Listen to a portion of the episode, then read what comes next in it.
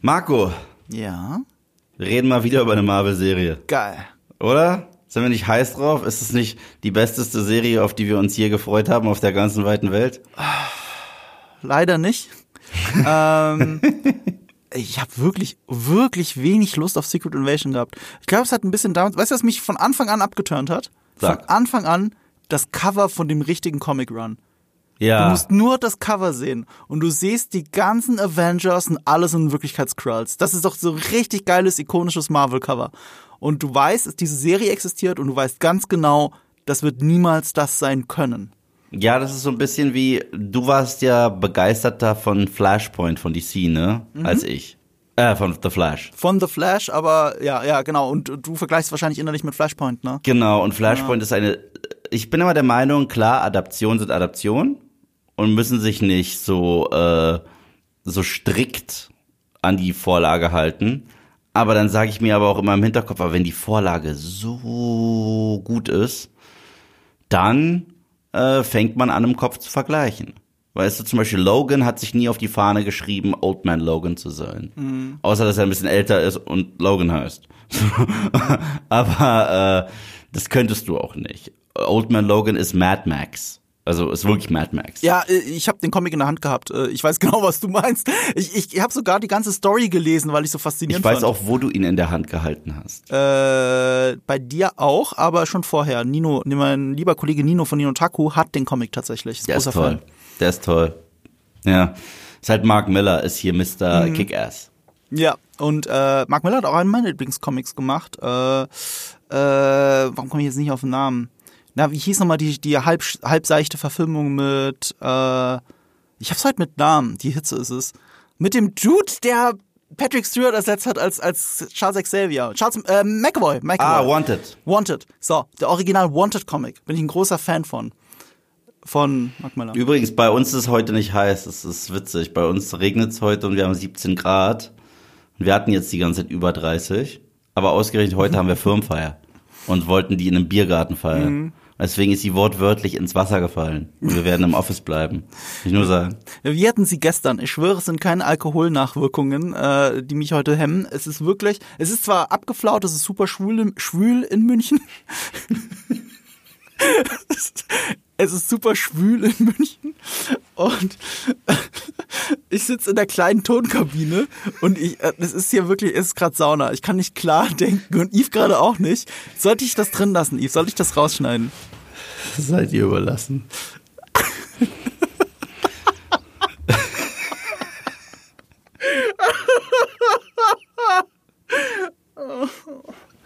Ich bin auch so ein Kind, ich kann da nicht aufhören zu lachen. Es ist so dumm, es ist so dumm. Okay. Ah, schön. Okay, weiter geht's. Ich kann wirklich, ich kann wirklich nicht. Gestern sind mir die einfachsten Namen nicht eingefallen. Und heute habe ich so... Und, wei- und weißt du was? Ich habe gestern ganz kurz auf mein Secret Invasion Script geschaut. Und wir müssen jetzt ganz kurz auch dazu sagen, du hast die erste Folge gesehen, ich habe die ersten beiden gesehen. Zum hm. Zeitpunkt der Aufnahme, wenn ihr sie hört, wenn sie frisch nach der Premiere rausgekommen ist, äh, werdet ihr ja wahrscheinlich auch nur die erste gesehen haben. Deswegen werden wir natürlich... Ähm, hauptsächlich über die erste reden. Wir werden einen kleinen Spoiler-Part nur über die erste Folge haben. Ich werde nichts aus der zweiten spoilern und ich kann euch verraten, ich kann's auch nicht, weil das ist jetzt bei mir über eine Woche her und ich kann mich gefühlt an fast nichts mehr erinnern aus der zweiten Folge. Ui. Es verschwimmt so ein bisschen, es verschwimmt aber auch ein bisschen bei mir. Ne? Ich habe beide Back-to-Back gesehen, äh, ich konnte sie halt früher sehen äh, durch den Pressescreener von Disney und äh, es verschwimmt ein bisschen. Ich werde deswegen besonders aufpassen, dass ich nicht spoiler. Aber es ist auch so ein bisschen bezeichnend, um ein erstes Fazit zu ziehen. Ich habe dir ja gleich vorgeschlagen, lass uns als Überschrift einfach mein Kurzfazit nehmen. Es ist wie Mission Impossible, nur ohne die Action. Gemeint ist damit, ja, wir haben den ganzen Spionagekram drin. Der ist auch nicht schlecht.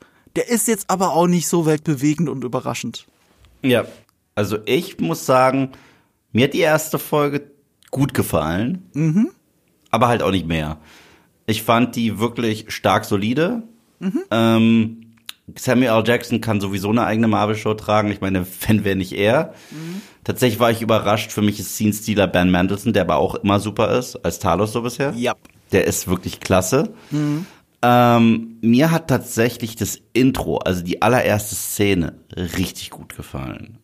So. ich fand die richtig hart wie äh, Mission Impossible Fallout, die erste Szene.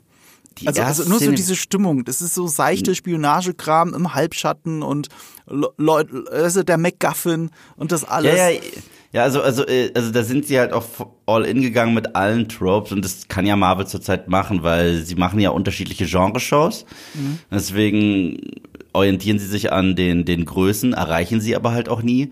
Und ähm, das Ding ist, ich mochte das, dass es mit einem Voice-Over anfing, mit jemandem, der davor warnt, Außerirdische mhm. sind überall, der so eine richtig tolle, boomende Stimme hat.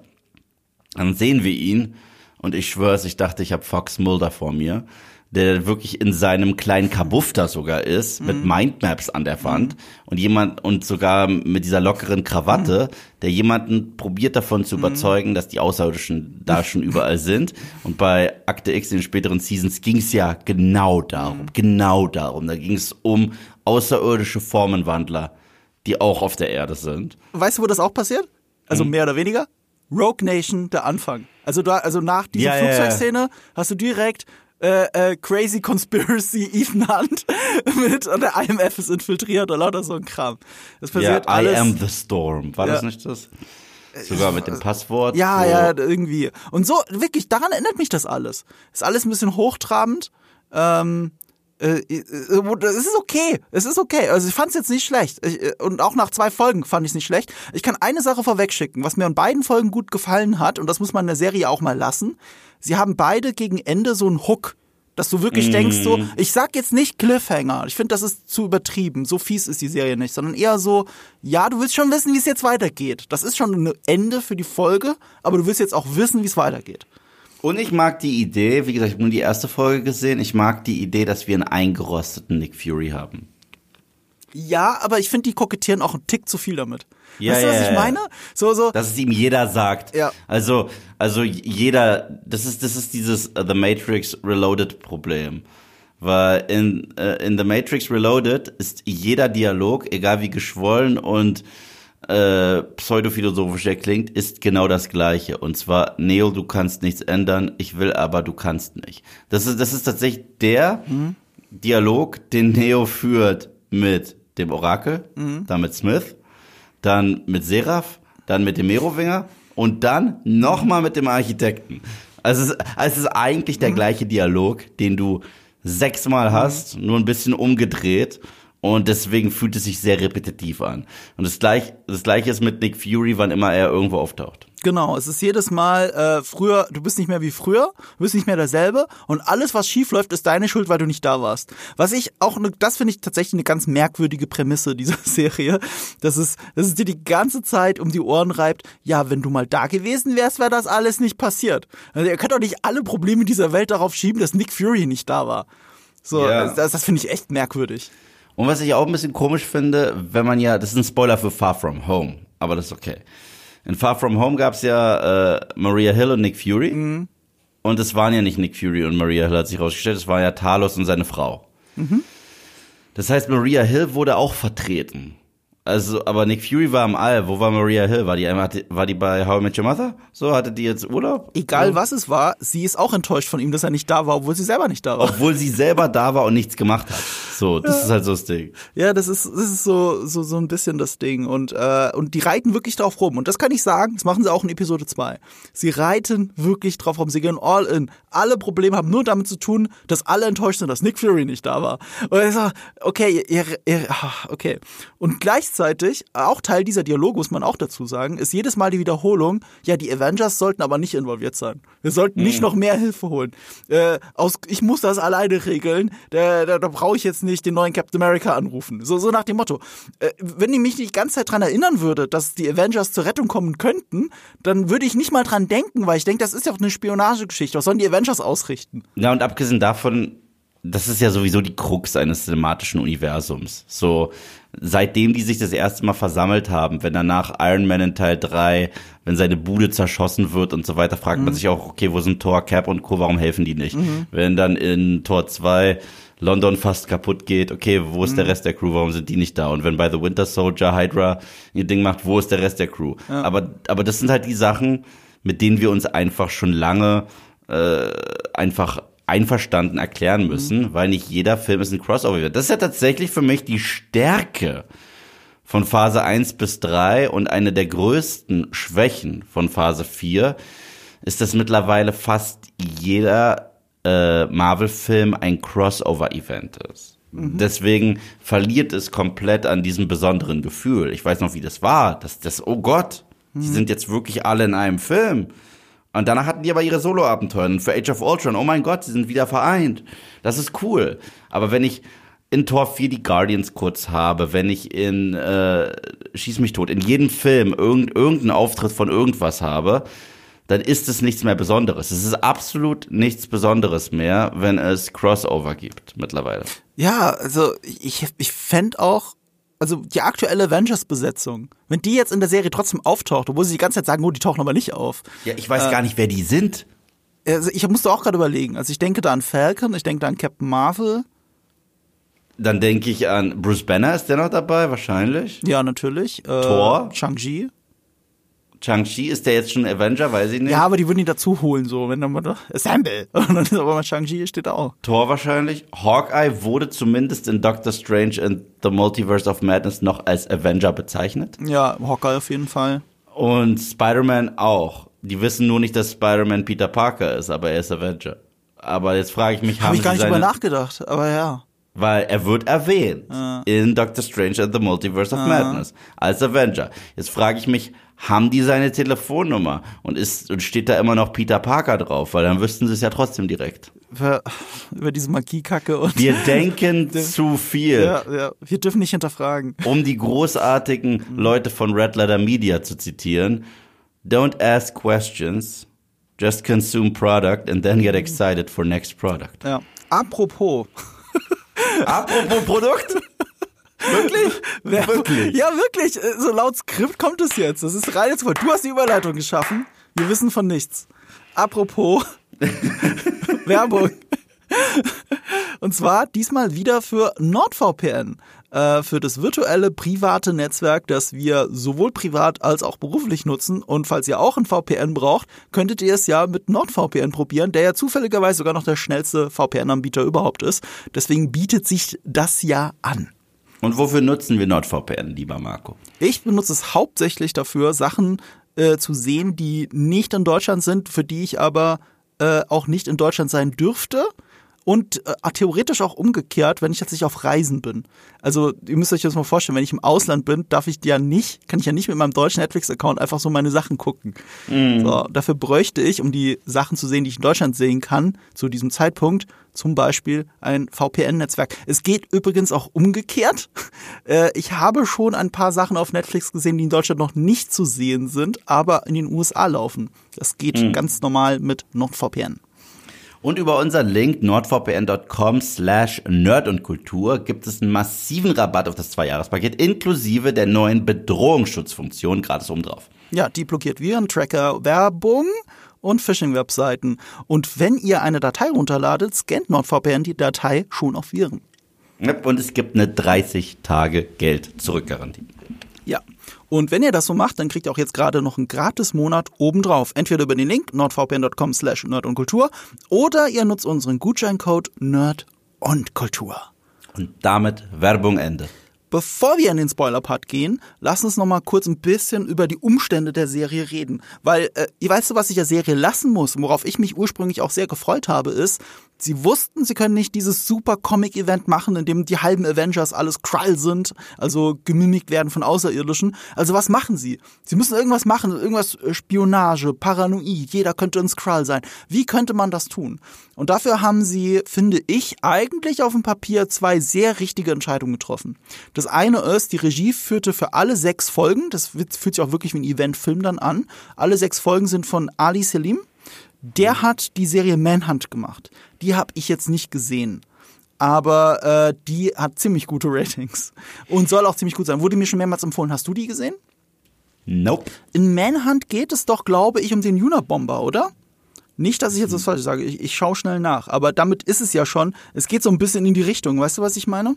Mhm. Manhunt, da, da, da, ist ein Stealth. Ne, okay, nee, jetzt komme ich zum Spiel. warte, warte, warte, warte. Ich mache es hier parallel auf. Es geht auf jeden Fall um einen Kriminalfall. Es ist von der Produktionsfirma von Kevin Spacey, aber das äh, spielt keine Rolle. Staffel eins geht um den Unabomber tatsächlich. Mit Sam Worthington. Du meinst Christopher Plummer, oder? Christopher Plummer? Ach so. Ach, der gute Insider. Äh, ja, auf jeden Fall hatte ich, äh, ja, ihr seht schon, ich habe dieses Skript vor einer Woche geschrieben. Ich bin selber nicht mehr so, so frisch, äh, immer noch nicht frisch im Kopf. Äh, das Drehbuch ist von Kyle Bradstreet. Und der hat Mister Robot gemacht. Auch eine Serie, die auf meiner ewig langen Watchliste ist. Äh, ich weiß aber, dass sie ziemlich gut ist. Ich habe mir schon ein paar Szenen angeschaut, die ist, die ist wirklich super. Also ich, ich verstehe, warum äh, hier der Dingens aus äh, No Time to Die danach, Rami Malek, danach mhm. zum Superstar wurde. Ich finde, beides merkt man der Serie so ein bisschen an. Äh, aber es ist auch nicht... Äh, äh, weißt du, sie haben Bradstreet zum Beispiel gesagt, er soll nicht das Comic lesen. Mhm. Er hat das Comic Secret Invasion nie gelesen. Das hat natürlich eine gut gemeinte Intention. Du kannst das hier sowieso nicht umsetzen. Wir geben dir nicht alle Avengers und du kannst alles machen, was du willst. Und auf einmal ist äh, äh, hier äh, Tony Stark ein Skrull. Das wird hier nicht passieren. Also ver- vergiss das, schieb das zur Seite, mach dein eigenes Ding.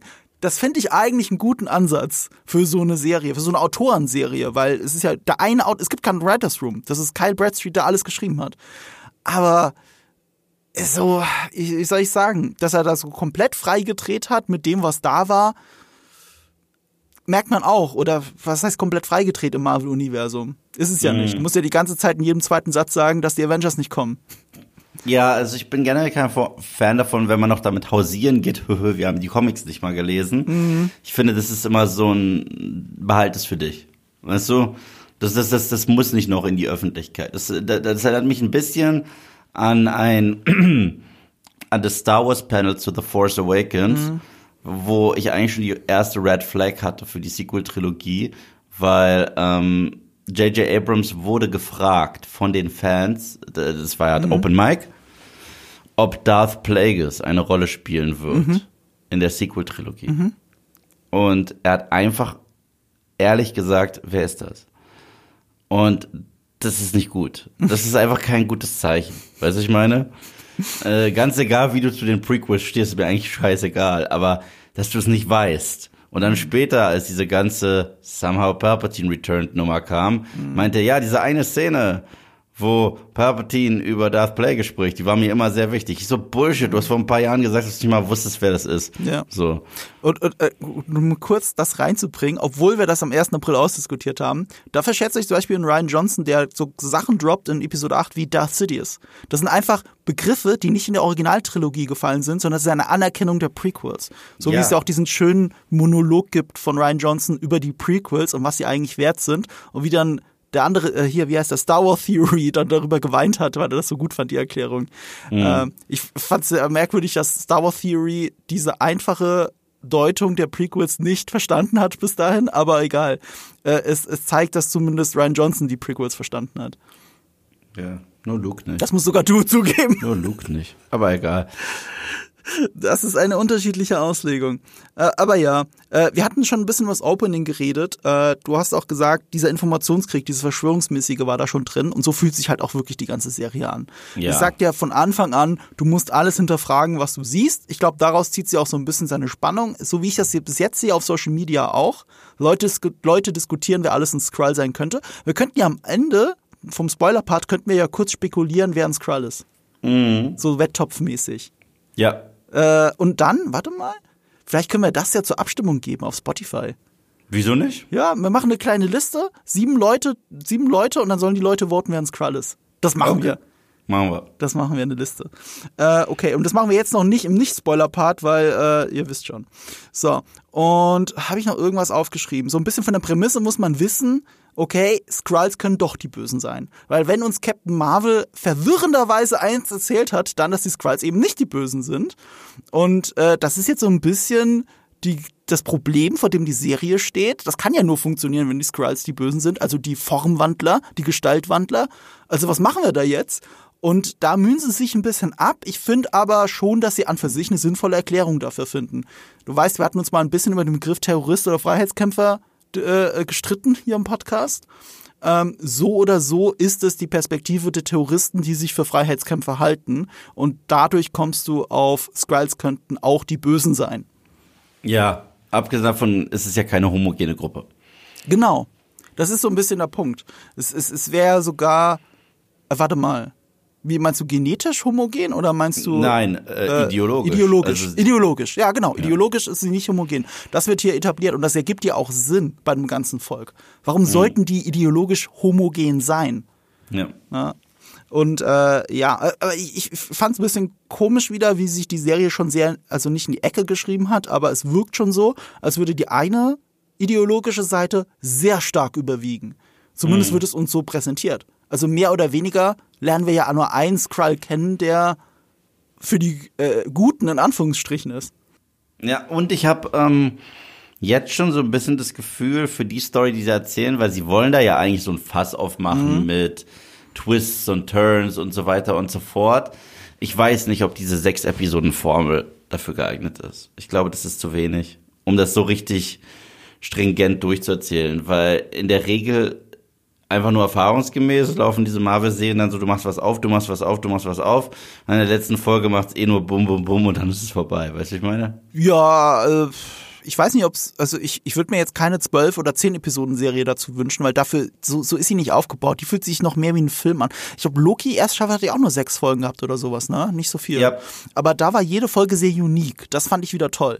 Also wirklich so dieses, ah, in der Folge sind wir auf dem Planet. Das ist die Buddy-Cop-Folge. Das ist die Folge in, äh, in dem Jenseits quasi und so. Das fand ich super. Und hier kann ich sagen, die Folgen fühlen sich sehr ineinander übergehend an. Also ist wirklich, mein Kopf verschwimmt total, was Episode eins und Episode zwei war. Mhm. Nur anhand meiner Notizen hier sehe ich, äh, was wirklich Episode eins war, weil ich mir absichtlich zu Episode zwei nichts aufgeschrieben habe, damit ich das nicht versehentlich äh, droppe als Spoiler. Ja, und ich mag diese Sequenzen, wenn du siehst, wie ein Nick Fury durch die Straßen geht und er angeguckt wird von unterschiedlichen Passanten und du weißt nicht, gucken die ihn gerade einfach nur so an oder mhm. steckt da mehr dahinter? Diese Red Fear ist es ja eigentlich, so Aha. aus dem Kalten Krieg so ein ja, bisschen. Ja, ja, stimmt. Die, diese Elemente sind, und dann spielt es auch noch in Moskau, also passt ganz gut, komplett mit Ruki! Finde ich super. Stimmt, äh, das würde mich mal interessieren. Wie gut war das Russisch aller Beteiligten? Du kennst das ja besser. Äh, der Typ in der Bar, ja. mit dem er geredet hat, der war ziemlich gut. Ich glaube, der war auch, das war ein Russe. Hätte ich jetzt auch gesagt, so. Ähm, aber wie gut ist das Russisch von Nick Fury? Das würde mich mal interessieren. Besser, als ich gedacht habe. Ja? Also, es ist jetzt nicht super, aber es ist, ich, ich dachte, also, zum Beispiel das Russisch von Scarlett Johansson, mhm. die eine Russin spielen mhm. soll, im ersten Avengers-Film, war eine Katastrophe. Okay. Aber wieso also, sagst du im ersten Avengers-Film nur, weil sie da Russisch spricht oder weil ja, nur äh, da spricht sie Russisch. Okay. Das ist der einzige Film, wo sie, wo sie verhört wird am Anfang. Ja, ja, genau. Aber sie ja eigentlich die verhört. Also, ja. weißt du noch diese Szene? Ja, ja. Wow. Wie war's denn von Jelena? Das war, äh, die spricht meistens nur mit Akzent. Die ja, spricht ne? ja meistens gar kein Russisch. Spricht sie irgendwo Russisch? Ich überlege. Ich kann mich jetzt nicht dran erinnern, aber ihr Akzent ist gar nicht mal so schlecht. Also ich finde, sie, sie macht gar keinen schlechten russischen ja, Florence Akzent. Florence Pugh also. Ist halt generell echt super gute Schauspielerin. Florence Pugh macht, macht das echt gut. Aber Scarlett, das war nichts. Also muss ich einfach sagen. Die wird das, zumindest das war ja der nicht. Nächste Avenger. So. Ja. Also Florence Pugh, da freue ich mich auch schon drauf. Okay, äh, sie hätte eigentlich echt in dem Film, wer weiß, vielleicht hat sie ja noch ein, äh, ein Cameo, es würde eigentlich echt gut passen. Also generell ist es alles ein bisschen wie ein Spy-Thriller. Äh, es erinnert auch deswegen an, an, an Mission Impossible, weil du natürlich in jedem Mission Impossible-Film das Maskenspiel hast. Mhm. Und eigentlich ist es ja genauso. Du, du, ist, das jetzt, ist das jetzt ein Agent oder ist, ist, ist, ist es die Person, ja. von der du denkst, dass es hieß, äh, dass sie es äh, ist? Ähm, es ist ein bisschen brutaler, als man es normalerweise mhm. gewohnt ist. Das wird schon ab Anfang, von Anfang an etabliert. Leidet dann natürlich auch ein bisschen unter, finde ich, äh, unter einer Marvel-Krankheit. Wenn du siehst, dass jemand super brutal zugerichtet wird und ich sag mal, es ist eine bekanntere Figur, dann kannst du schon fast davon ausgehen, dass es wahrscheinlich kein Mensch war. Ja, aber trotzdem, äh, er hat auch, der Film hat auch ein bisschen diese Winter Soldier-Ästhetik, die ich ganz in Ordnung finde. Diese Spy-Thriller-Ästhetik mhm. aus Captain America zwei. Mhm. Hat ja sogar die gleichen Schriftfonds. Mhm. Also wenn am Anfang groß in weiß Moskau draufsteht und so weiter. Mhm. Was cool ist, weil das ist dieses seriösere M C U, mhm. das wir meiner Meinung nach jetzt schon eine Weile vermissen. So als ich das M C U, klar, das M C U war nie bierernst, aber es gab Filme, die sich ernster genommen haben. Ja. Und ich mag es, wenn die jetzt nicht komplett aufdrehen und zur Farce werden, alle zwei Sekunden Gags. Und das muss ich der Serie lassen bis dato. der Humor ist eher einfach nur in den Dialogen leichter Wortwitz drin, aber es ist nicht dieses, wir unterbrechen die Show für einen Witz. Also es nimmt sich schon eher ernst, das finde ich gut. Es gibt ein paar bissige Dialoge, gerade wenn ich an Olivia Colman denke mit äh, Nick Fury. Ja, aber keine Gags-Gags so. Ähm, jetzt darf ich nie wieder die Episoden nicht durcheinander bringen. Es gibt leichte Pointen. Es kann sein, dass mal eine Szene mit einer leichten Pointe ausgeht, die aber nicht alles davor Gesagte irgendwie in den Dreck zieht. Und das ist halt nett. Genau, also es ist, es ist, es ist jetzt nicht dieses Wink-Wink, ja. Wir wissen, wir sind doof und ein Comic. Ja, genau, das so, ist es so. Nicht. Aber man kann schon sagen, Olivia Colman, die wird schon an vielen Stellen fast zum Comic Relief der Serie. Und das ist ja keine schlechte Wahl. Weil mhm. die macht ja seit Edgar Wright Comedy. Und Olivia mhm. Colman ist halt wirklich, wirklich gut. Und sie ist, glaube ich, neben Ben Mendelsohn in dieser Serie bisher meine Lieblingsfigur. Also ich habe sie halt nur in der ersten Folge gesehen, bei mir ist es bei Madison und Nick Fury. Ich bin halt ganz froh, dass wir ihn so ein bisschen im Vordergrund haben. Und das ist so eine Sache, die mich jetzt schon ein bisschen stört. Mhm. Ähm, das liegt aber nicht an der Serie, sondern es liegt halt an diesem Konstrukt, das sich M C U nennt. Als ich den Trailer gesehen habe und wir die gesehen haben, okay, Nick Fury ist etwas eingerosteter, mhm. will aber den Kampf noch einmal aufnehmen. Mhm. Da gibt's diese Szene im Trailer. Mhm. Das ist, wie gesagt, das ist nur ein Spoiler für den Trailer, wo sich den Mantel dann irgendwann mhm. wieder zurecht macht. Und sagt, one last fight. Und du hast das Gefühl, okay, vielleicht ist das auch der, äh, der Abschied für Nick Fury. Könnte ja sein. Ja. Aber wir haben einen Trailer für The Marvels, wo er zu sehen ist. Oh, das habe ich äh, gar nicht bedacht. Genau. Und der kommt dieses Jahr. Aber vielleicht deswegen, ist es ja ein Skrull. Ja. und, und, und genau deswegen fehlt mir jetzt schon diese Fallhöhe für Nick. Weißt du? Mhm. Nicht, dass ich will, dass er stirbt. Aber ich will zumindest denken, dass es möglich ist, dass er sterben kann. Weißt du? Und erst recht, wenn die das schon so beschreiben mit One Last Fight. Ist nicht sein letzter Fight. Er ist am Start in The Marvels. Ja, aber die Figur könnte das ja zu dem Zeitpunkt denken. Ja, ich weiß, ich weiß. Aber, weiß aber weißt du, was ich meine? Das, das, das mhm. nimmt der Nummer echt ein bisschen. Mhm. Weil selbst wenn er ein Skrull ist, es ist halt trotzdem Samuel L. Jackson, der Nick Fury spielt, weißt du? Ja, genau. Also es nimmt der Nummer automatisch an Gewicht. Es war auch dieses Problem, dass, gut, ich habe ja den, diesen, diesen Snap nie abgekauft, mhm. ja, dass, dass, dass die nicht zurückkommen. Aber selbst wenn ich es äh, rein vom Infinity War abgekauft hätte, war Far From Home schon angekündigt. Und dann kamen ein paar Leute und meinten, ja, aber das wird ein Film sein, der spielt zwischen Homecoming. Und ich so, nein, nein, nein. Also wie kommst du denn darauf? Ja. So. Und deswegen nimmt es der Nummer halt echt an Gewicht und an Konsequenz. Mhm. Automatisch. Ich weiß noch damals, da habe ich mich mit einem Hardcore-Marvel-Fan darüber gestritten, ob das davor spielt oder wirklich danach. Und sein Argument war, ja, hier im Trailer, das sieht man ja, wenn die, äh, der Ausweis von Peter Parker in die Kamera gehalten wird, sieht man ja, dass sie das Datum extra wegretuschiert haben. Das kann ja nur bedeuten, dass es davor spielt. Und er sagt, nee, das, gerade das ist ein Beweis dafür, dass es danach spielt oder dass sie nicht wollen, dass du das siehst, dass es danach spielt. Ach, okay, egal. Ähm, da, bevor wir in den Spoiler-Part gehen, können wir ja über das Intro reden. Ähm, quasi als Intro für den Spoiler-Part. Weil das Intro, äh, meinst du jetzt die Intro-Titelsequenz? Äh, das habe ich gemeint, die Titelsequenz, nicht das Intro. Okay, Intro. Ich fand sie eigentlich ganz nett, bis ich erfahren habe, dass sie mit A I generiert wurde und das finde ich frech. Ich finde ich find tatsächlich, äh, also ich, ich finde die Intention dahinter, äh, äh, die passt. Ähm, ich, ich, ich weiß, also was heißt mit A I generiert ist halt so ein Ding. Das Witzige ist, man weiß gar nicht, wie viel A I da überhaupt drin ist, weil sie es gar nicht so auseinander differenzieren können. Vor allem kann es Marvel nicht so auseinander differenzieren. Die Idee von Marvel war zu sagen, okay, ähm, es geht ja darum, dass etwas, äh, dass, dass jemand etwas anderes Natürliches nachahmt. Mhm. Und deswegen Äh, dieses, diese Aquarell-Wassermal-Optik für diese Zeichnungen und das jetzt aber eine A I macht, die versucht, an das, Re- an das, an das reale Vorbild ranzukommen, aber in diesem Fall auch bewusst es ein bisschen schlecht macht, so wie die ganzen A I-Bilder mit den sieben Fingern. Ne? Mhm. Das gibt's ja jetzt bei Midjourney, glaube ich, zum Beispiel gar nicht mehr. Also es, es kommt fast nicht mehr vor. Ähm, aber all diese Fehler, die A I gerne macht, die sollten halt bewusst da drin sein, so nach dem Motto, es ist nicht perfekt das, was es original ist. Das war die Intention dahinter. Und wie sie es gemacht haben, war ja nicht, dass sie äh, einfach sich selber einen Rechner gesetzt haben und mit Midjourney schnell irgendwelche Bilder generiert haben, sondern sie haben eine Agentur damit beauftragt, die aus solchen Artists eigentlich besteht. mit der Ansage, ihr macht uns bitte ein geiles Intro mit Zeichnung und so weiter, aber da muss A I involviert sein. Du musst so dieses Off haben, dass es irgendwie nicht richtig passt. Und da muss A I mithelfen. So, also eine Agentur von Künst- mit, mit Künstlern, die es normalerweise selber gezeichnet hat, haben selber mit Hilfe von A I dieses Intro erstellt. Bis zu welchem Grad wissen wir auch gar nicht. Aber es wurde keiner übergangen. Es wurde nicht irgendjemand weniger bezahlt deswegen, als es sowieso passiert wäre. Ich, ich sehe da ehrlich gesagt nichts Verwerfliches dran. Ich weiß nicht, im Zeitalter, wo man Marvel ohnehin unterstellt, dass, dass so viele von diesen Filmen austauschbar aussehen und austauschbar sind. Mhm. Und man sagt, diese Filme könnte man mittlerweile sowohl per K I erstellen, mhm. als auch per, per K I reviewen mhm. mittlerweile. Mhm. Ähm, kommt ein Intro daher, das per K I gemacht wurde. Und ja, das ist das. Spielt sehr in die Hand von diesem, es ist alles zu Content verkommen, weißt du, ich meine? Das verstehe ich. Ähm, damit ist es ein unfreiwilliger Metakommentar auf sich selbst. Aber es ist halt ein Unterschied, ob du K I als Tool benutzt, vor allem weil K I ist ja in Wirklichkeit ja nur Machine Learning. Also das fängt schon an mit Deepfake. Also wenn du ein Gesicht jünger machst, de-aged und dabei Deepfake-Technologie benutzt, anstatt einfach nur ein Gesicht drauf zu rendern, sondern wirklich versuchst, es gut zu machen, das ist ja schon A I.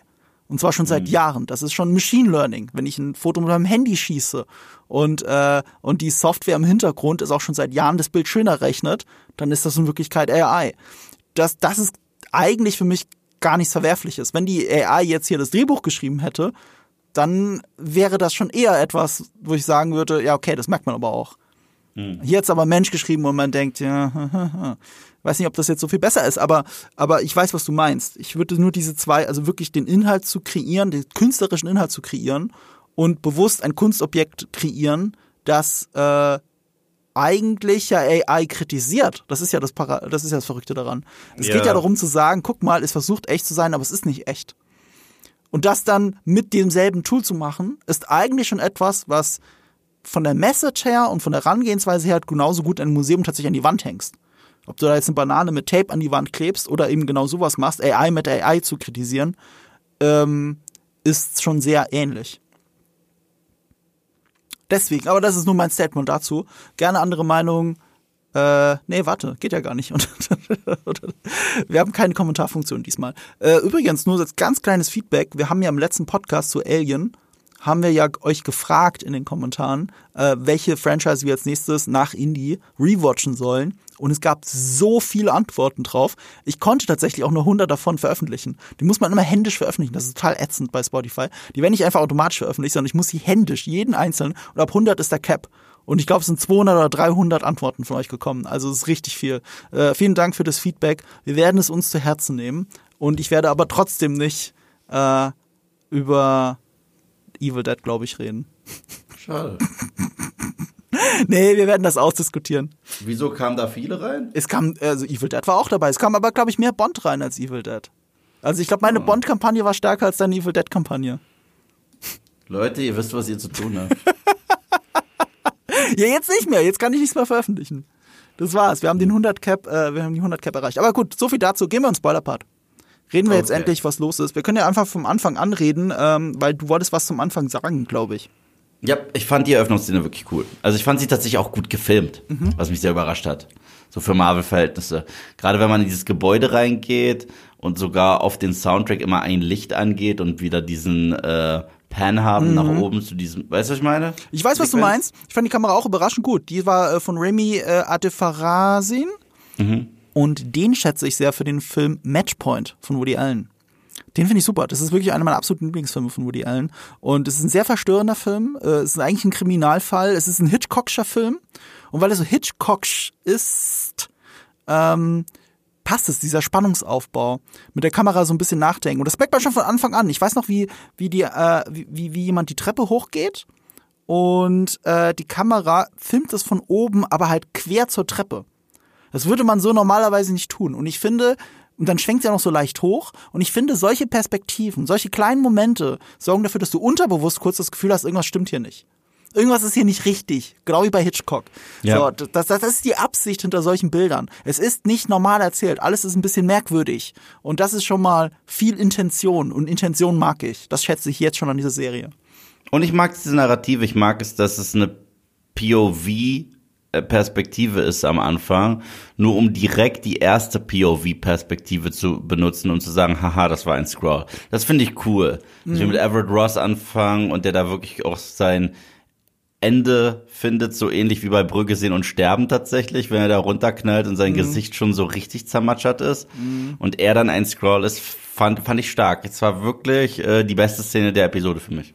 Es hat mir aber gleichzeitig gezeigt, wie durchschaubar die Serie ist, so ein bisschen. Yeah. Guck mal, das ist ja nicht so Hitchcock-mäßig gewesen. Äh, du als Zuschauer weißt es, dadurch entsteht die Suspense, ne, weil du weißt, oh, er ist ein Skrull, sondern du denkst so, oh, er ist ein Skrull. Mm. Er, er, natürlich ist er ein Skrull. Und der Twist, dass er ein Skrull ist, fühlt sich dann nicht so twistig an. Und wenn, wenn du es wie Hitchcock, Hitchcock machst, dass du von Anfang an sagst, das ist ein Skrull, dann hast du eine andere Spannung in der Szene. Aber so war sie halt, ich weiß nicht, also zu predictable. Ich hatte trotzdem meinen Spaß damit, weil, ähm, äh, weil, weil sowas hat Marvel selten gemacht, dass wir anfangen, dass die Kamera auf jemanden klebt, dem wir folgen, nur dass der sich als der Decoy oder der Bad Guy ent, äh, entpuppt. Sowas mhm. kennen wir ohne Ende aus dem Agenten-Cinema und aus Mission Impossible und so weiter. Sowas kennen wir nicht aus dem M C U und deswegen fand ich das äh, ein netter Einfall. Ja, ja. Ja, es ist, es ist auf jeden Fall mal was anderes. Das etabliert die Serie von Anfang an. Und ich finde, das etabliert sich auch sehr stark mit dem Ende. Mhm. Weil sie sich halt traut, Kobe Smulders umzubringen. Ja, Maria Hill ist tot. Obwohl, bleibt die tot, das frage ich mich jetzt auch, weiß Marvel, aber na okay, du weißt mehr. Beerdigung. Ich, sag, ich kommentiere das nicht weiter, aber ich, ich finde halt, äh, dass die äh, ähm, dass die letzte Szene keine, nicht wirklich open for interpretation ist, außer, dass bei Marvel niemand tot ist. No one's ever really gone. Ja. Bei Marvel trifft das noch mehr zu als bei Star Wars. Ja, definitiv. Also ich fand es schon sehr eindeutig erzählt und das finde ich tatsächlich dann auch so ein bisschen ein starker Moment. Wie gesagt, die zweite Folge hat auch einen kleinen starken Moment, der auch komplett anders ist. Und äh, und, und ich, ich mag sowas. Dass, äh, eine Serie muss sich auch so ein bisschen halten. Wenn, sie schon, wenn du schon nicht sehr abgeschlossene Episoden hast, dann musst du wenigstens Grund haben, weiterzugucken. Und das liefert die Serie tatsächlich. Ja, ja. Das, das, das fand ich auch äh, geil gelöst, also mit ihrem Tod am Ende. Ich fand generell, das war ein bisschen geerdeter. Also auch diese Explosion da in Moskau hat mich krass an die Explosion im Kreml aus Mission Impossible Ah, vier. Wirklich, aus Mission Impossible? Das ist ja komisch. So viel Parallelen zu Mission Impossible. Ja. es, es fühlt sich natürlich auch ein bisschen aktueller denn je an, äh, durch die Anspannung in der Weltpolitik gerade und den Krieg in der Ukraine.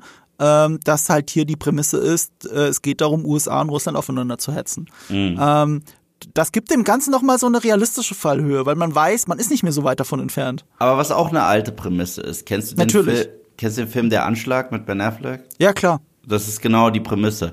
Da hängt tatsächlich ein, ehemal- äh, ein Nazi-Verbrecher dahinter, der mhm. dann so die Tensions zwischen Russland und Amerika hochfährt. Mhm. Das ist übrigens im Original sind es nicht Nazis. Im Buch, okay. In der Buchvorlage. Man hat sich aus, man hat damals tatsächlich aus Angst vor der politischen Situation, hat man, äh, äh, es waren eigentlich arabische Terroristen. Und man hat genau das geändert, um äh, nicht noch mehr in diese neun elf, äh, äh, in dieses neun elf Trauma reinzustechen quasi. Hm. Also damit hat man, äh, weil ich muss ja erstmal schaffen, dass, ich meine, alte Nazis, wirklich? Ja. Das, das ist schon sehr verschwörungstheoretisch. Das so. Ist deswegen, ich, ich fand damals den Twist auch lahmig. So, wo war der? Auf dem Mond? So. Ja, so ein bisschen, ne? Es, so ähnlich fühlt sich übrigens auch Indiana Jones fünf an, aber dazu ja. in einer Woche mehr. Ja. Weil da gibt's ja wenigstens ein historisches Vorbild mit Wernher von Braun, aber egal. Ähm, ansonsten, Nick Fury hat jetzt den alten Seemannslook, den er rockt. Nur um es mhm. nochmal wirklich, wirklich vor Augen zu führen, dass er nicht mehr der Alte ist und dass er ein gebrochener Mann ist. Ich kann ihn nicht mehr ernst nehmen, seitdem ich weiß, dass er, in, in The Winter Soldier hat er eine tragische Geschichte erzählt, dass er einmal jemandem vertraut hat und dann sein Auge verloren hat. Und in Captain Marvel wissen wir, das war eine kleine Miezekatze. Mhm. Deswegen, wenn ich da jetzt diese Wunde sehe, die ausschaut, als wenn es eine alte Kriegsnarbe ist und das eigentlich nur ein Kätzchen war, dass er streicheln wollte und das meint er mit Vertrauen und die hat Miau gemacht. Das ist, das ist eine der dürfsten Sachen im gesamten M C U. Das ist der klassische Fehler des M C U, alles für einen Gag zu opfern. Ja. Es ist ein Gag, der hängen bleibt, das muss ich zugeben, aber ich es ist halt schon so. Sch- da sagt der Mother Flurkin, das werde ich nie vergessen. So. Das, das, das, das Mother Flurkin! Ja. Äh.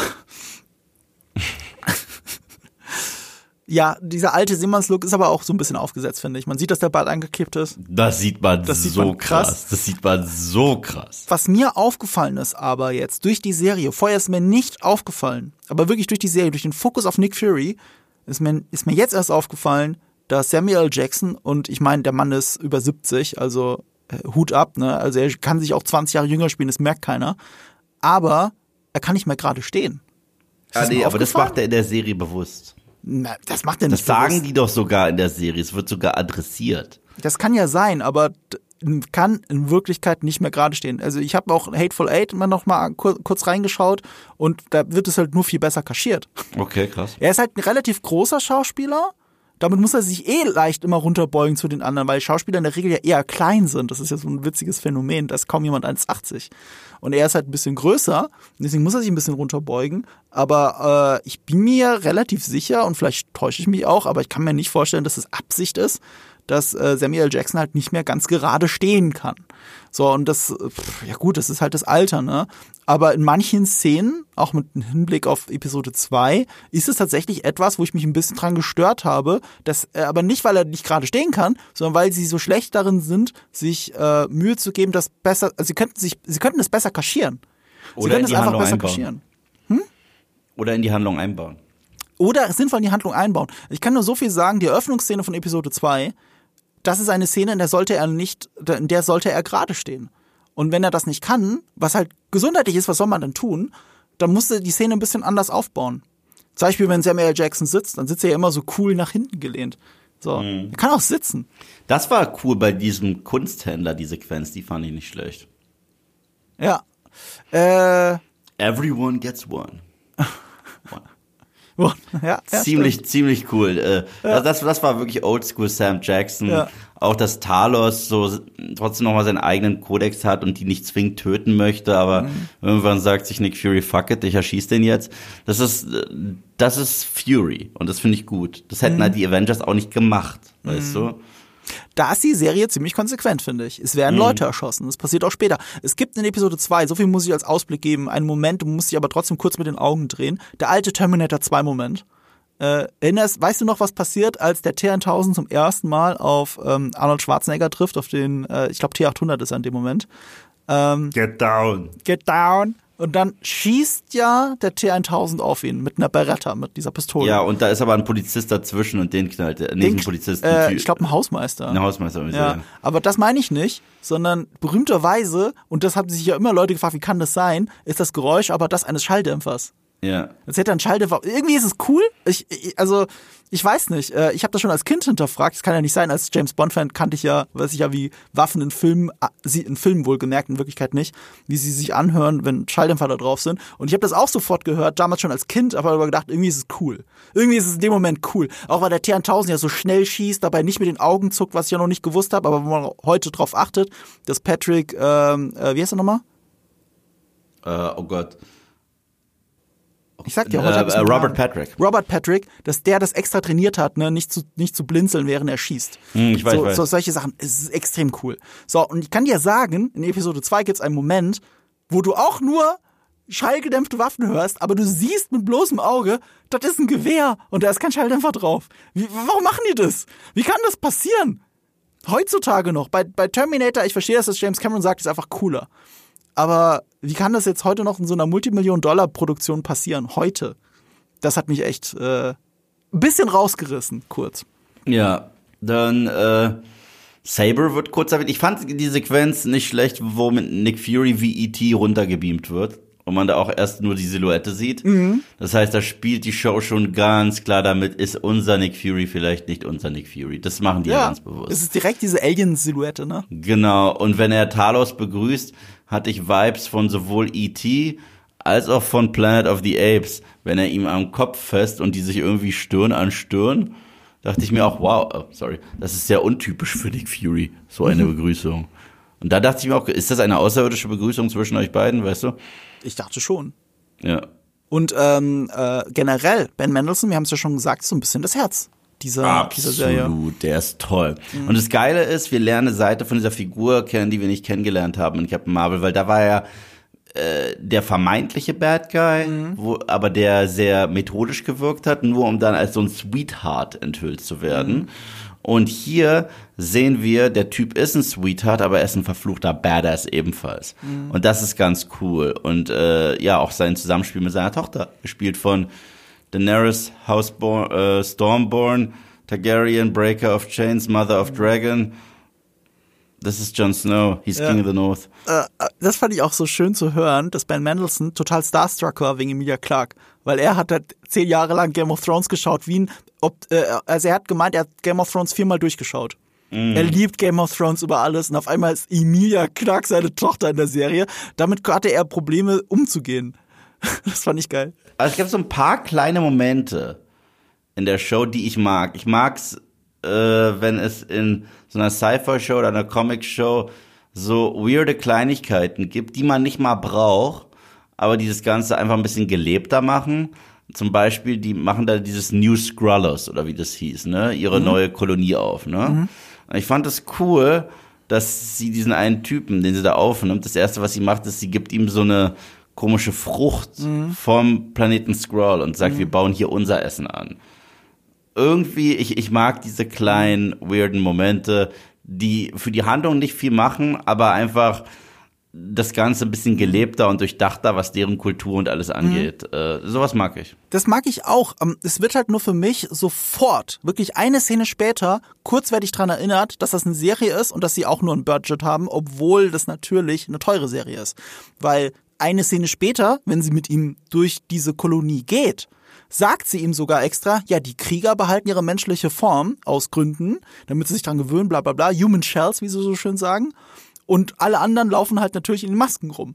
Und du weißt aber ganz genau, also wenn du dich wirklich komplett abschalten kannst und es einfach kaufst, dann weißt du aber ganz genau, okay, ihr macht das, weil die Krieger natürlich im Fokus sind und wenn die jedes Mal mit Masken rumlaufen, ist das aufwendig und teuer. Mhm. Das ist der einzige Grund, warum ihr das macht. Die müssen halt in der human Form bleiben, damit es leichter für die Schauspieler ist. Aber ich muss gleich sagen, ich, ich find, das fand ich ja schon bei Captain Marvel toll, obwohl ich den Film für den schlechtesten M C U-Film halte wahrscheinlich. Ähm, ich mochte die Skrull-Masken. Ich mochte das Maskendesign und ich bin auch ganz happy, dass es Masken sind. Ja, das, das schon. So. Ähm, aber du merkst schon an der eingeschränkten Mimik, dass es nicht ganz funktioniert. Auch bei Ben Mendelsohn, ähm, er hat ja dann die Stimme auch behalten, spricht aber durch die Maske.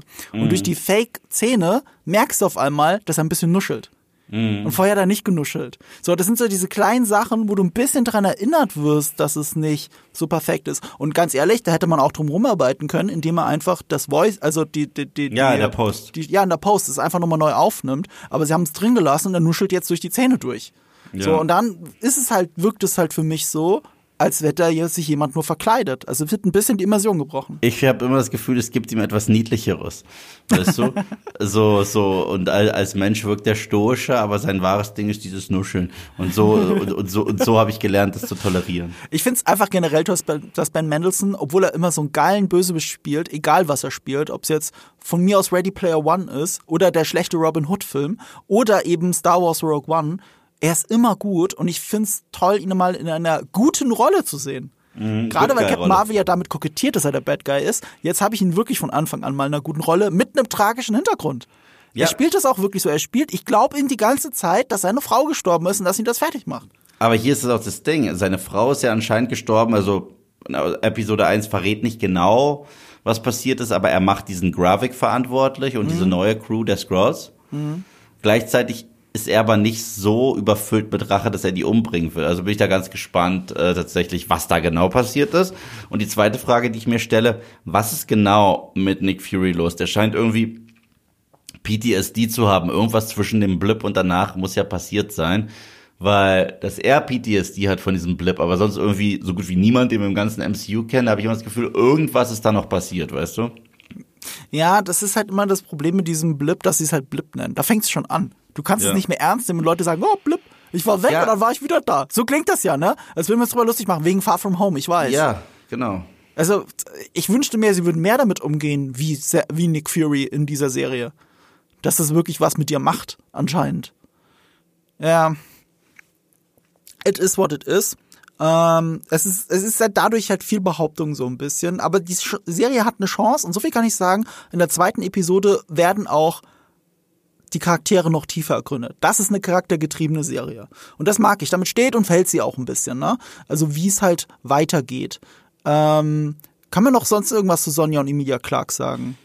Nicht wirklich, außer dass äh, es mir ein bisschen schnell ging, dass äh, äh, und das ist auch diesen sechs Episoden geschuldet, dass du merkst, Emilia Clarke hat schon nach Folge eins mhm. so ein Change of Heart. Schon mhm. nach Folge eins merkst du das. Und das macht diese ganze Dynamik, dass der Vater eventuell sich seiner Tochter stellen müsste und dass er nicht möchte und so weiter, macht das schon sehr schnell zunichte. Mhm. Weißt du, ich meine? Ja. Ja, das stimmt schon. Also da ist noch das Potenzial. Ich kann auch sagen, in der zweiten Folge wird das stärker. Äh, es bahnt sich eine Infiltrationsgeschichte an. Ich finde, Emilia Clarke wird eben nicht als die reine Böse dargestellt, was ja schön ist, weil du brauchst, du hast mit Gravik einen Bösewicht, du hast mit Mendelsohn den Guten der Skrulls und du hast mit äh, ja- Gaia. Was Gaia? in der Mitte. Was in der Mitte, genau. Und, äh, und dann wird das auf der menschlichen Seite kontrastiert mit einer Sonja, gespielt von Olivia Cole, Coleman, die ähm, zwar für den M I sechs was, glaube ich, arbeitet, natürlich, mhm. mit britischer Akzent, ähm, damit zwischen den Amerikanern und den Russen steht und als Comic Relief die ganze Zeit ihre eigenen Leute beschimpft. Ja. Das ist etwas, das fand ich schon irgendwie lustig, weil es hat auch nicht die Zweckmäßigkeit dieser Szenen kaputt gemacht. Sie weist ihre Leute an, sie macht es nur lustiger. Ja, und eine Sache kann man auch kurz erwähnen, hier Don Cheadle hat ja auch einen Gastauftritt als War Machine, mhm. der für den Präsidenten arbeitet mhm. und angesetzt werden soll auf Nick Fury. Mhm. Und hier kann ich auch direkt sagen, der, der Präsident wird ein Skrull sein. Also das ist, das ist für mich safe. Mhm. Das ist für mich, und ich, ich weiß nicht, ob du das schon weißt, weil du Folge zwei gesehen hast, aber ich sag's jetzt schon, ich calle es jetzt schon. Allein, weil der Schauspieler immer Twist-Bad Guys spielt. Immer. Mhm. Also es war aber auch so offensichtlich. Er spielt immer Bad Guys. Mhm. Immer. Und nicht nur das, Äh, es erwartet uns ja jetzt Thunderbolts und Captain America vier, richtig? Ja. Und William Hurt wird ja neu besetzt mit Harrison Ford, richtig? Mhm. Und der wird nicht, der wird nicht mehr Secretary Ross, sondern President Ross sein. Ach echt? Wusste ich nicht. Ja, das steht schon überall in allen Descriptions, wurde schon gesagt. Das heißt, wir kriegen einen neuen Präsidenten und es wird Ross sein. Hm. Was ist wohl mit diesem Präsidenten los, der es auch irgendwie auf Nick Fury abgesehen hat, in einer Serie mit außerirdischen grünen Männchen? Hm. Weißt du, ich meine? Ja, das sind alles gute Punkte, die ich nicht weiter kommentieren werde. Ja. Ähm, äh, du, du hast, ähm, hast ja auch gesagt, es ist schön, dass die Serie auch so ein paar, so ein bisschen Subtext hat in der Inszenierung, ne? Mit der Kamera und so. Und eine Sache hatte ich mir extra aufgeschrieben, wo ich gerade bei Sonja war. Äh, Ich fand das witzig, wie Nick Fury, ich war ja, der, der, der Dialog ging ja darum, dass Nick Fury nicht mehr derselbe ist und dass mhm. sich hat gefangen nehmen lassen und so weiter. Und die Serie kokettiert ja auch damit, dass wir jetzt auch nicht erfahren, hat er sich wirklich gefangen nehmen lassen? Ähm, oder oder äh, ist der wirklich nicht mehr auf der Höhe, macht aber das Beste aus der Situation. Mhm. Und das Beste aus der Situation machen oder sich absichtlich gefangen nehmen lassen, ist halt, dass er dieser Eule diese Kontaktlinse, diese Kamera einsetzt. Mhm. Und das macht er genau auf dem linken Auge der Eule. Das Auge, das ihm fehlt. Mhm. Ich weiß, es war nur eine fünfzig fünfzig Chance. Es hätte aber auch sonst irgendeine Kamera sein sollen, sein können. Es ist schon eine Absicht. Und ich, ich mag solche kleinen inszenatorischen Kniffe, dass man ja absichtlich dem linken Auge der Eule so diese Kamera einsetzt. Das ist, das ist nett. Ja. Das Auge, das ihm fehlt. Und es, dass es offen gelassen wird. Dass die Serie sich nicht die Mühe macht, auszusprechen, ob er es absichtlich gemacht hat oder nicht. Es ist open for interpretation für dich selber. Und selbst die Explosion gegen Ende, wenn Gravik da diese Bombe zündet. Ja. Es ist la- ich weiß nicht, wann wir das letzte Mal so einen Massenmord gesehen haben an Zivilisten im M C U. Das stimmt. Also, das ich, man könnte jetzt den Case für Guardians machen, Teil drei, wo diese Zivilisation von intelligenten Tieren da mhm. kaputt gemacht wird. Aber einfach so Menschen in der Stadt, mhm.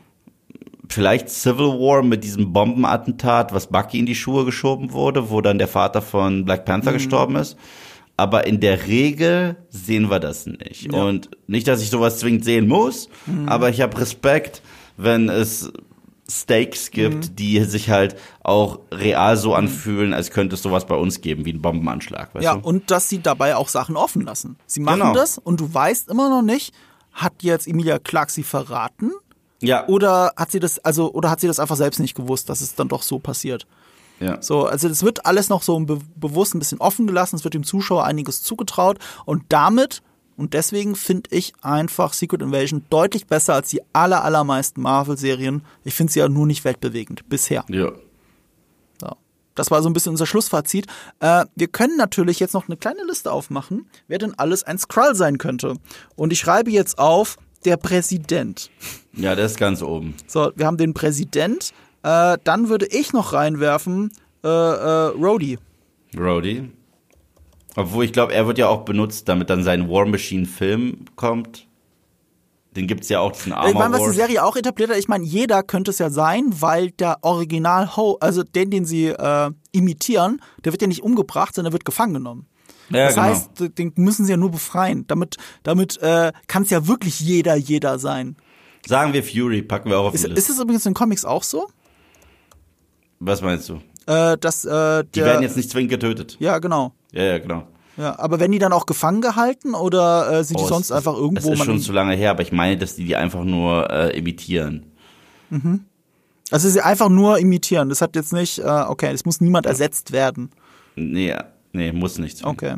Also ich habe aufgeschrieben, Präsident, Rhodey, Fury. Wer noch? Gibt's denn Sonja. Noch? Sonja, ja, stimmt.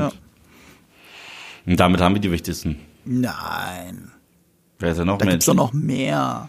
Maria Hill ist ziemlich tot. Oh, die könnte doch grün werden. Die könnte doch grün werden in der Eröffnungsszene der zweiten Folge. Das wäre so lustig. Ja. Das wäre so billo. Aber ja. ja? Aber wer Komm, ich schreib's auf. Ich schreib's auf. Okay. Äh, wir, wir kriegen sieben zusammen. Das wäre peinlich, wenn wir nicht, wenn wir nach einer Folge. Wieso? Wie viele Figuren gibt's dann noch? Äh, ich überlege. Also es gibt natürlich einen richtigen Ross oder es kommt wieder ein Fake Ross. Also das heißt ja eigentlich, dass sie den echten gefangen halten. Nach dem, was wir jetzt wissen. Das heißt, den er könnte nochmal kommen. Den echten was? Ross, äh, äh heißt er nicht Ross? Der, Ach, ja, ähm, ja, stimmt, Everett Ross, hier Everett Ross, äh, Martin ja. Freeman. Ja, Martin Freeman, genau. Ist schon wieder ein Name nicht eingefallen. Ich sag dir, ich hab's in den letzten zwei Tagen mit dieser ja. Hitze. Ich, du, ich hab's auch verkackt. Ich hab Martin Sheen gesagt in meinem Video mhm. und dann habe ich den immer rein. Ich schreib auf, Ross zum Zweiten. Mhm. Ross zum Zweiten. Ähm, Präsident, Rhodey, Fury, Sonja, Maria Hill, Ross zum Zweiten. Einen kriegen wir noch. Sieben Antwortmöglichkeiten haben wir auf Spotify. Gibt's denn noch eine Figur, die kein Skrull ist jetzt? Äh. Schreib äh, Uwe. Ich denk nach, ich denk nach, ich denk nach. Rhodey haben wir auch schon. Ähm, Schreib Uwe rein und Uwe. Dass er auch dabei ist. Ja, dann haben wir eine Witzantwort, die jetzt jeder nimmt. Dann haben wir fünfzig Prozent Uwe. äh. Oder Uwe oder was? Nee, komm, dann lassen wir es. Wir müssen ja nicht alles ja. ausfüllen. So, ja. also, wir haben hier sechs äh, Personen zur Auswahl auf äh, Spotify äh, bei der Folge. Da könnt ihr das dann auswählen. Ich stelle das da rein. Gut, Super. Dann haben wir es ja endlich. Haben wir es. War kurz und knackig heute mal. Ja, das war jetzt auch nur zu den ersten zwei Folgen. Keine Sorge, wir machen jetzt nicht jede Folge eine Folgenbesprechung. Ich nee, glaub, wir werden zum nicht Ende mehr. wahrscheinlich. Wir würden zum genau, Ende, oder? Würde ich auch sagen. Zum Ende treffen wir uns nochmal und bin gespannt, ob sich meine Meinung dann eher noch ins Positive oder noch eher ins Negative entwickelt. Oder einfach genau gleich bleibt, was meine Vermutung ist. Also ich bin gerade direkt, also wenn ich ein Fazit, ein Wort so ist, grundsolide. Das ist gerade so meine Haltung. Ja, ja, da bin ich bei dir. Halt wie Mission Impossible ohne Action, ne? Ja. Grundsolide. Das, da fehlt halt die Achterbahnfahrt. Da fehlt halt ja. dieser Moment, dass Tom Cruise einfach das höchste Gebäude der Welt hochklettert. Das fehlt. Genau. Aber ansonsten ist es dasselbe. Okay, äh, wir haben aber, weil ansonsten dasselbe, haben wir äh, einen Monolog aufgeschrieben zum Abschied von äh, Samuel L. Jackson. Der es tatsächlich schon angedeutet auch äh, ins M C U geschafft hat. Und genau, zwar in The Winter Soldier. Äh, Winter Soldier, ja. Ähm, hat er ja schon mal seinen Tod vorgetäuscht und hatte Ezekiel äh, t- neunundzwanzig siebzehn ähm, oder fünfundzwanzig siebzehn war es, ähm, hatte er tatsächlich den, den, den Bibelvers aus Pulp Fiction drin. Auf dem Grabstein. Und ich probiere es jetzt. Ich bin, ich bin so müde. Ich probiere es. Aber bitte in der richtigen Samuel L. Jackson Stimme. Ja, ich probiere es, hallo. The path of the righteous man is beset on all sides by the inequities of the selfish and the tyranny of evil men.